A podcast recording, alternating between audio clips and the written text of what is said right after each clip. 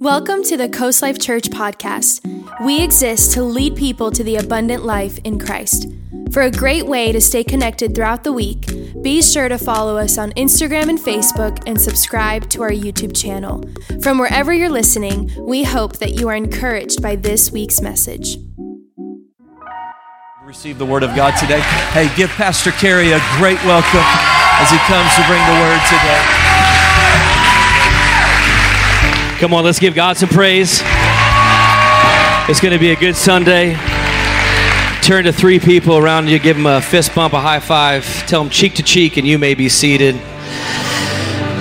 Man, you chose the right day to be in church, and uh, it is just awesome to be here and see what God is doing in the house. And uh, sometimes when you're in the middle of it, you just don't even know it.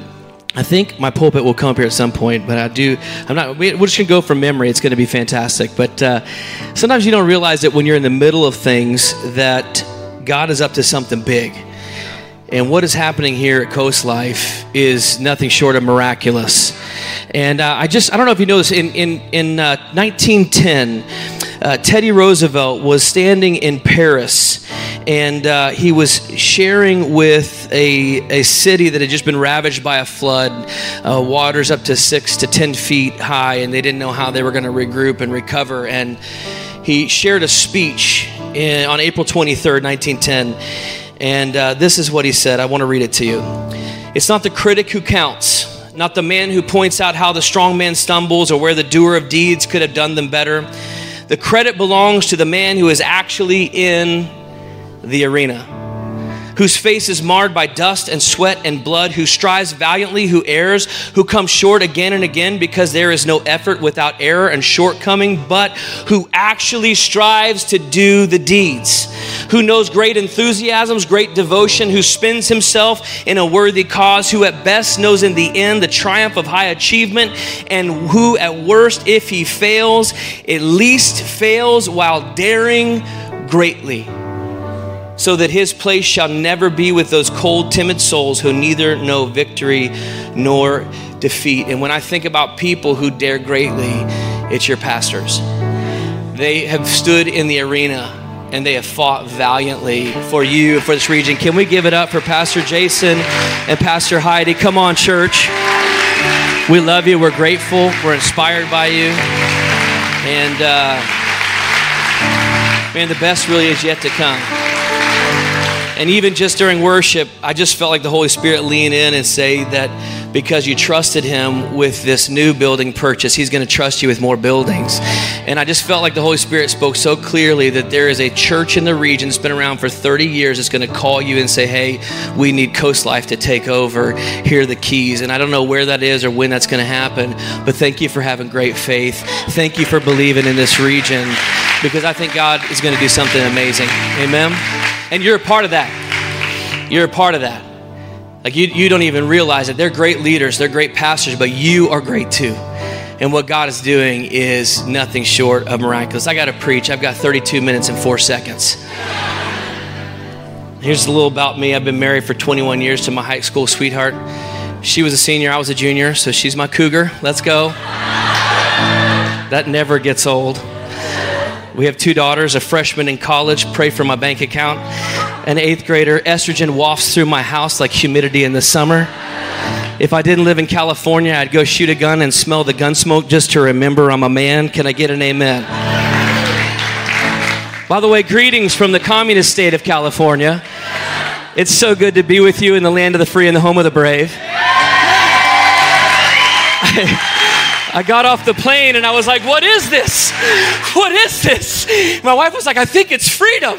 I think it's freedom. It's so good to be with you. I want to share a couple thoughts. They told me the 10 o'clock was rowdy, so y'all better deliver. So I want to I want to read a scripture. It's found in Ephesians chapter 2, and I want to read from the message paraphrase because I just love the words of this. Check this out. Ephesians 2, 14. It says, The Messiah has made things up between us so that we are now together on this both non Jewish outsider and Jewish insider. He tore down the wall we used to keep each other at a distance. He repealed the law code that had become so clogged with fine print and footnotes that it hindered more than it helped. And then he started over. Instead of contending with two groups of people separated by centuries of animosity and suspicion, he created a new kind of human being, a fresh start for everybody. Shake your neighbor and say, a fresh start. Verse 19 says, That's plain enough, isn't it? You're no longer wandering exiles. Somebody online, you need to be reminded of that. You're no longer wandering exiles. This kingdom of faith is now your home country. You are no longer strangers or outsiders. I love this. You belong here with as much right to the name Christian as anyone, God is building a home. He's using us all, irrespective of how we got here and what He is building. He used the apostles and the prophets first for the foundation, and now He's using you. Turn to your neighbor and say, He's talking to you. He's fitting you in brick by brick, stone by stone, with Christ Jesus as the cornerstone. It holds all the parts together. We see it taking shape day after day, a holy temple built by God, all of us built into it, a temple in which God is quite at home. Can we pray? Wait, before you bow your heads, I didn't tell you to bow your heads yet. Chill out. Chill out 10 a.m. Online, I know you weren't praying, so you're just in your PJs. We're grateful for you. Hey, let's let's not go home the same today. Let's not just do church. Let's let God just wreck us for the ordinary. I like to say, let's let God rearrange the proverbial furniture of our life. Can we do that now? Would you bow your heads and we pray?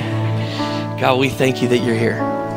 We thank you that you're up to something big, bigger than we can even possibly understand. Bigger, bigger than anything we could even imagine. And we want to be part of it. But God, we want to play our part in it. So do what only you can do. Be God in our lives. We lean in we're listening. We want to be obedient. In Jesus' name I pray. And everybody said, Amen and amen, which just means I agree and you're rooting for the Cowboys. So thank you for that. I appreciate it. Too soon, too soon. You know, I don't, I don't know about you, but recently I, uh, I just realized that I'm getting old. Does anybody ever just feel like you're getting old? Show of hands. Okay. I just, there's a few indicators, but I, I'm just, I'm getting old. One of those indicators is that my forehead is now a six head. Can I get an amen? I see a few of my friends out there, you know, but the good news, I found my hair. It's now on my back. Praise the Lord. It's been a good season. I'm thankful for a wife who loves me. So, you know, it's been good. I, I also love being at home. Anybody else just love to be in your home? Like your little, your, your portion of the couch just nestled to your hindquarters. Can I get an amen? Another way I know that I'm getting old is one of my favorite places to be outside of my home is the glorious place called Costco. Can I get an amen? I mean, you can get a surfboard, a power washer, and a side of beef all at the same place. And what is the best part about Costco? Samples, that's what I'm talking about right there. Now, I know y'all don't know what COVID is in Florida, but in California, they shut down. You couldn't do samples for like a millennia, and it was just horrible. Y'all, y'all know what I'm talking about? We need some toast, we need some gluten free crackers, and some vitamin water. Well, listen, another way I know that I'm getting old is about every three months or so, my wife and I like to get away for a couple of days, and we head to either Los Angeles or San Diego, get a hotel room, and just, you know, hey, and, uh, and uh, one day we get our hotel room, and it was like on the 14th floor. And we walk in, and within seconds, we found ourselves glued to the window with our cup of coffee, and we're watching this absolutely amazing thing happen outside. There was a construction crew building a high rise building, but they were actually building a crane that was going to build another crane so that it could build a building. I'm going to talk to this section over here. It was a crane building a crane to build a building. Whoa! This first service, this is my favorite section. You lost. I'm here now. I'm going to preach right here. It was a crane building a crane to build a building. Oh Oh, no! Oh no! They're doing good. Listen, it blew my mind that there was this tool that was used to build a building, but the tool actually had to be built first. There was a process, and then it blew my mind, and it dawned on me this is just like the kingdom of God. God is building us to build his church, to build his people. He's building us to build his church, to build his people, just like a crane building a crane to build a building. Let me say that again. Just like a crane building a crane to build a building. You'll never forget this illustration. I pray that every time you see a crane, you hear my words, just like a crane building a crane. Come on, to build a building. Siri on my watch took off on that one. So listen, God's building his church because he's using us to build people. And I love the idea that a life committed to building his church is a life worth living. Can I get an amen? A, great spiritual leader in my life, Pastor Kevin Gerald, he says that the church is not God's idea, it's not man's idea, it's God's idea. That it's God's plan A and there's no plan B. Can I get an amen?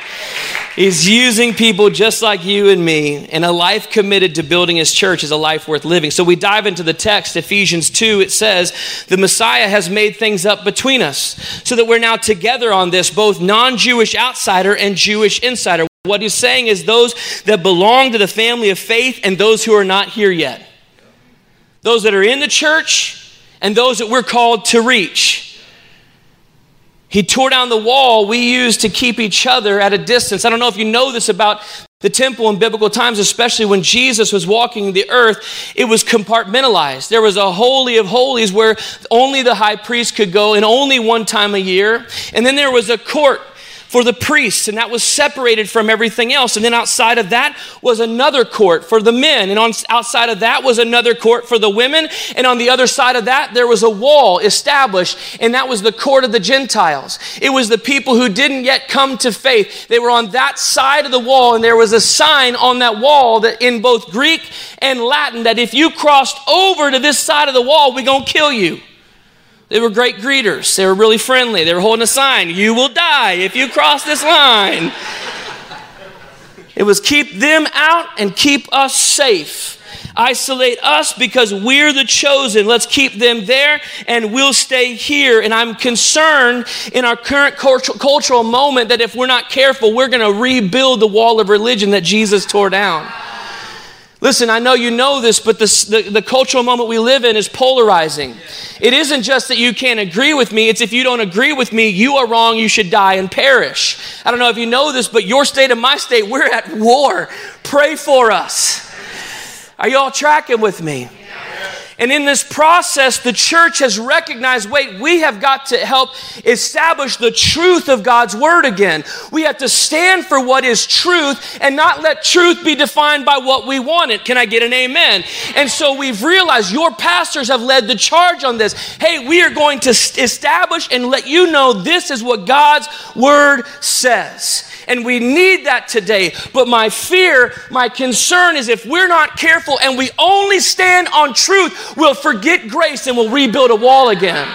It may not happen in our generation, but the next generations to come. The word says that he tore down the wall with centuries of animosity.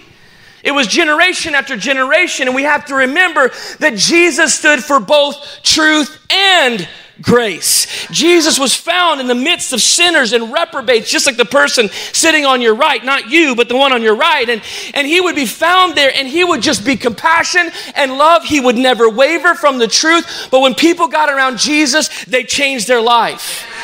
The woman at the well, she got around Jesus, ran back and started preaching the gospel. Zacchaeus just hung out with Jesus and he said, Okay, I've messed up, I've sinned, but I want to change my life. And I'm afraid if we're not careful, we will only be known for what we stand against and not what we stand for. We cannot rebuild the wall of religion that Jesus tore down, but we cannot also forsake truth. We have to have grace and truth. Can I get an amen? This is what Jesus was known for. He said, You are a sinner, and I will die for you even before you choose me. Jesus died for you by faith that you would choose him. He chose faith. He said, even if Carrie does not choose me, I'm still going to give my life for him because he deserves my grace. Jesus said, no matter your story, no matter your past, no matter your belief, you are loved. Aren't you grateful? I love the scripture says that's plain enough, isn't it? You're no longer wandering exiles. This kingdom of faith is now your home country. And you know what makes a kingdom of faith? It's not a building. It's not chairs, it's not stage, it's not lights, it's not smoke, it's not drums, it's not a guitar, it's you. You are the kingdom of faith, which is absolutely beautiful and also terrifying because you are jacked up messy, and imperfect. Can I get an amen? If you're here and you're just a little bit jacked up, raise your hand. If you didn't raise your hand, you're terrifying. Ushers, come and get them right now. They're a liar. Hide your kids and hide your wife. We are terrified of you. Are you tracking with me? All of us are just a little bit jacked up. Now, how many of you would be just honest with me and you're a lot bit jacked up? Raise your hand. Okay, you're my people. You're my people. And God builds the kingdom of faith using jacked up, messy, imperfect people. And yet, Stuff happens in church that doesn't happen anywhere else. Stuff happens here that doesn't happen anywhere else. And God is using you. He's building you, even in your imperfection, even in your messiness, to build His church, to build more people like a crane, building a crane to build a building. And stuff happens here that doesn't happen anywhere else. Right here in this place, marriages are healed. Right here in this place, across the hall, your kids are aren't being babysat, they're being preached destiny and purpose and life. And when they go to school this week, they bring revival to school. Are you tracking with me today? Right here in this place, people discover hope again. The blind see and the dead live again. Are you with me, church? I'm just telling you, stuff happens here that doesn't happen anywhere else. The church is the closest thing to heaven on earth. And having said that, since God uses messy, jacked up, imperfect people, imperfect things still happen in church. It happens in church. Sometimes people hurt people. Sometimes we get offended. Sometimes we get discouraged. Sometimes they don't sing the song that you want to sing. Sometimes the usher makes you sit cheek to cheek, and you're just like, I, I'm about to punch you face to face. And, uh, and it's just sometimes, why? Because we're messy, imperfect people. But stuff still happens here that doesn't happen anywhere else. Because God's using you in your state of imperfection to build His church, to build people something beautiful happens every time the people of God gather, the presence of God shows up. And in the presence of God, there is fullness of joy. In the presence of God, there's a peace that passes all understanding. If you're new to church, the presence of God is where God becomes more than just some historical figure you heard about and you feel and you sense him in a tangible way. It was the presence of God that Moses wanted. He had been praying for the promised land for his entire life, generation after generation, for hundreds and thousands of years. And yet, when he took the Israelites out of Egypt and he got to Mount Sinai, even though he he knew the promised land was the destination, Moses said, Hey, I don't want the promised land if your presence doesn't go with us. So, even that which I've been praying for that I need in my life, if you're not with me, I don't want to go. And when God's people gather, his presence shows up. Stuff happens here that doesn't happen anywhere else. And that's exactly what God does. That's how He works through our imperfections. That's how He works through our messiness. Is the Holy Spirit takes the imperfections and the messiness and He does something beautiful with it. Because you are fearfully and wonderfully made. You are no longer strangers or outsiders. You belong here with as much right to the name Christian as anyone. God is building a home. He's using us all, irrespective of how we got here and what He is building. He used the apostles and the prophets for the foundation. Now He's using you, fitting you in brick by brick and stone by stone. You know, the way, the best way for us to not rebuild the wall of religion is to remember that we are currently under construction all of us, no matter where you are in your journey of faith, no matter how long you have been going to church, no matter if you have been here longer than any, you could be 80 years old and have been serving Jesus for 80 years, you're still under construction.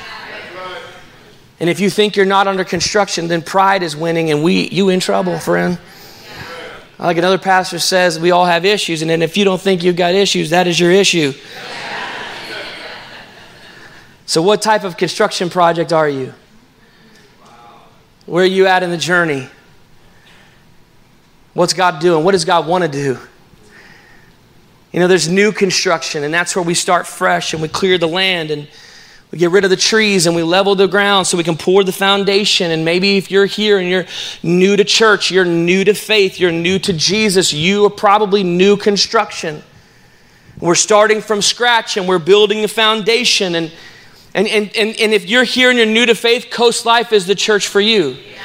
You need to get to growth track. You need to get into a group. Why? Because you are going to have people circle around you and say, hey, you used to have a door open to all the things you want to do. We're going to shut that and build a door open up to the Holy Spirit and what He wants to say and do in our life. We're going to build a wall right here. We're going to say no to bitterness and rejection. And we're going to put a window right here and look to our destiny, look to our future.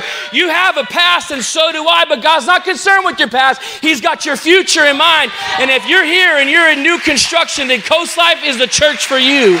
It's why we exist. It's why we exist. You found the right place. If you're church hopping, the search is over. You found the right just stop looking. Just take get rid of the list. You found the right place. If you're online, man, you found the right place. Get here in person. You ain't seen nothing yet. There's also another type of construction called renovation. That's when you've got an existing building, but you want to do some remodeling. You want to make some changes. You want to make your, your bathroom a little bit bigger, the closet a little bit bigger. You want to put a fireplace in. You want to get some new furniture, some new tile. You're going to change things up. The aesthetics, the, the things that have been there that are old, dusty, and rusty, but it's time to move to a new season. And this is those of us that have been following Jesus for a minute maybe a couple years. And you've been through Growth Track, you've been through Freedom, you've been through Financial Peace University, but you're still under construction. What's God trying to do in your life right now? It's when we ask the questions of what are the things in my life that I need to change? It's where we say, what am I holding on to that I need to let go of? Some of you can remember a moment when somebody spoke something painful and harsh to you. You remember where you were standing, you remember what you were wearing, and you just can't let it go. And you're holding on to bitterness, thinking that it's hurting them, but it's only dampening the purposes of God at work in your life. And you need to let it go. Let it go. Turn away and slam. Here I. Okay, we're moving on. We're moving on.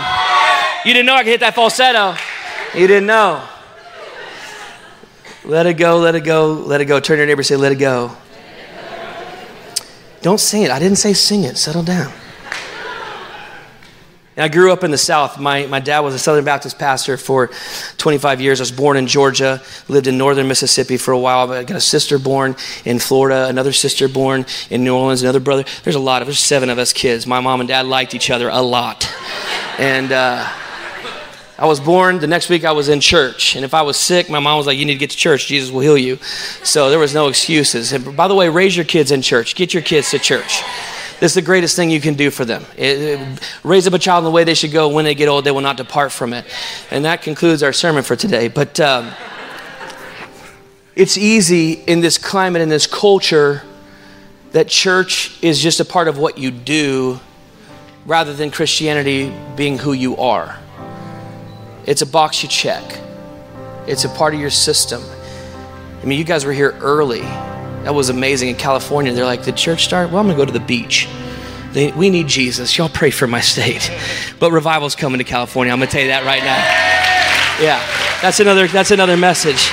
I just want to say, it, maybe there's some renovation that needs to happen that you, you need to let revival take place in your own heart. Let God awaken you to the joy of your salvation, to fall in love with Jesus again, to remember, to remember what Jesus saved you from, the grace that you need, the grace that I need. Don't, don't become so stale in your faith that you unintentionally rebuild a wall of religion and church just becomes something that's a part of your life instead of realizing that you are the church. There's another type of construction, it's called remediation. Some of you may have experienced some remediation when you get mold in your house. A few years back, when we first moved to California, we lived in an 1,100 square foot condo, three bedrooms, two bath, no garage, no AC. Sweet baby Jesus, we need you now. And uh, we had people above us and all around us, and we were just church planners living on a dream and uh, believing God was going to move. And that's a whole different sermon. And I'm doing dishes uh, after we had dinner, and all of a sudden water starts dripping from above. I'm just watching it drip. And I'm like, oh, smoke. So some of y'all just had that with Hurricane Ian. So my story pales in comparison, so don't judge me, okay? I'm a baby. I ran upstairs and I knocked on the door. Hey, uh, do you have a leak under your sink? That was a rhetorical question, but I was being polite. She said, I don't know. Come on in. And she opens up underneath the sink, and this demonic black mold monster tried to eat my face. And I was like, oh my gosh. And so they brought in a remediation company. They had to tear down all the walls in the kitchen and all the cabinets, and it was like a four week process. It was crazy, and it was just nuts because mold had gotten in. Now, every time the Bible talks about mold, it's in reference to the corrosive power of sin. Look at me in the eyes. Some of us in this room have sin running rampant in our life, and it is corrosive, and you know it and it's destroying the fullness of what God has for you. You think your private rebellion is hurting no one, and you are fooled. You know, the Bible talks about how to deal with mold in Leviticus. As a traveling preacher, you never start with Leviticus, so I brought this to the end of the message. It talks about how to deal with mold. So, what would happen if, if you found mold in your house? The priests would come over and they would find the mold in the wall per se and they would take a trowel or a shovel and scratch out the mold and they would pray over your home and consecrate it and they would leave for 7 to 14 days. And then the priest would come back and he would inspect your house again. And if they found that the mold persisted and it was still there then this time they would tear down an entire chunk of or the, the wall itself and pray and consecrate your house. And then in another 7 to 14 days the priest would return again and this time, if the mold persisted, they would tear your house down completely to the foundation. But what I love that's beautiful about this story is then the people of God would gather around as a community and help rebuild the home. Now, look at me in the eyes. If you're here and you're struggling with the corrosive power of sin, you need to deal with it, but you can't do it alone. You need the body of Christ. You need believers to come around you. This is the reason, right here at Coast Life Church, we do groups. Life, life transformation always takes place in circles when we can be authentic and real, sit across the table, sip some coffee, have a conversation, and look at me. If you're here and you're in a group and somebody shows the mold that they're dealing with, you remember the grace that you need. You say, Oh man, I got you. We're going to walk through this life. You're not alone. You know why? Because I'm jacked up too. I'm messy. I've got some imperfections. And Jesus rebuilt this house. In fact, He's still doing work on me so that I can build the church to build you like a crane building a crane to build a building. Some of you in here, you're thinking, you don't know my past. You don't know my story. You don't know what I've walked through. God, there's no way I can see how God would use Pastor Jason or Pastor Heidi or Heaven or the other people. I can see how God would use them, but Pastor Carey, you don't know my story. You don't know what I've walked through. You don't know where I've been. You don't know the things that I struggle with. And I understand that. I know what it's like to feel and to be confronted on a regular basis with the messiness and the imperfections. But we return to God's word and we let His truth become our truth. And the word of God says that God is building a home and He's using us all.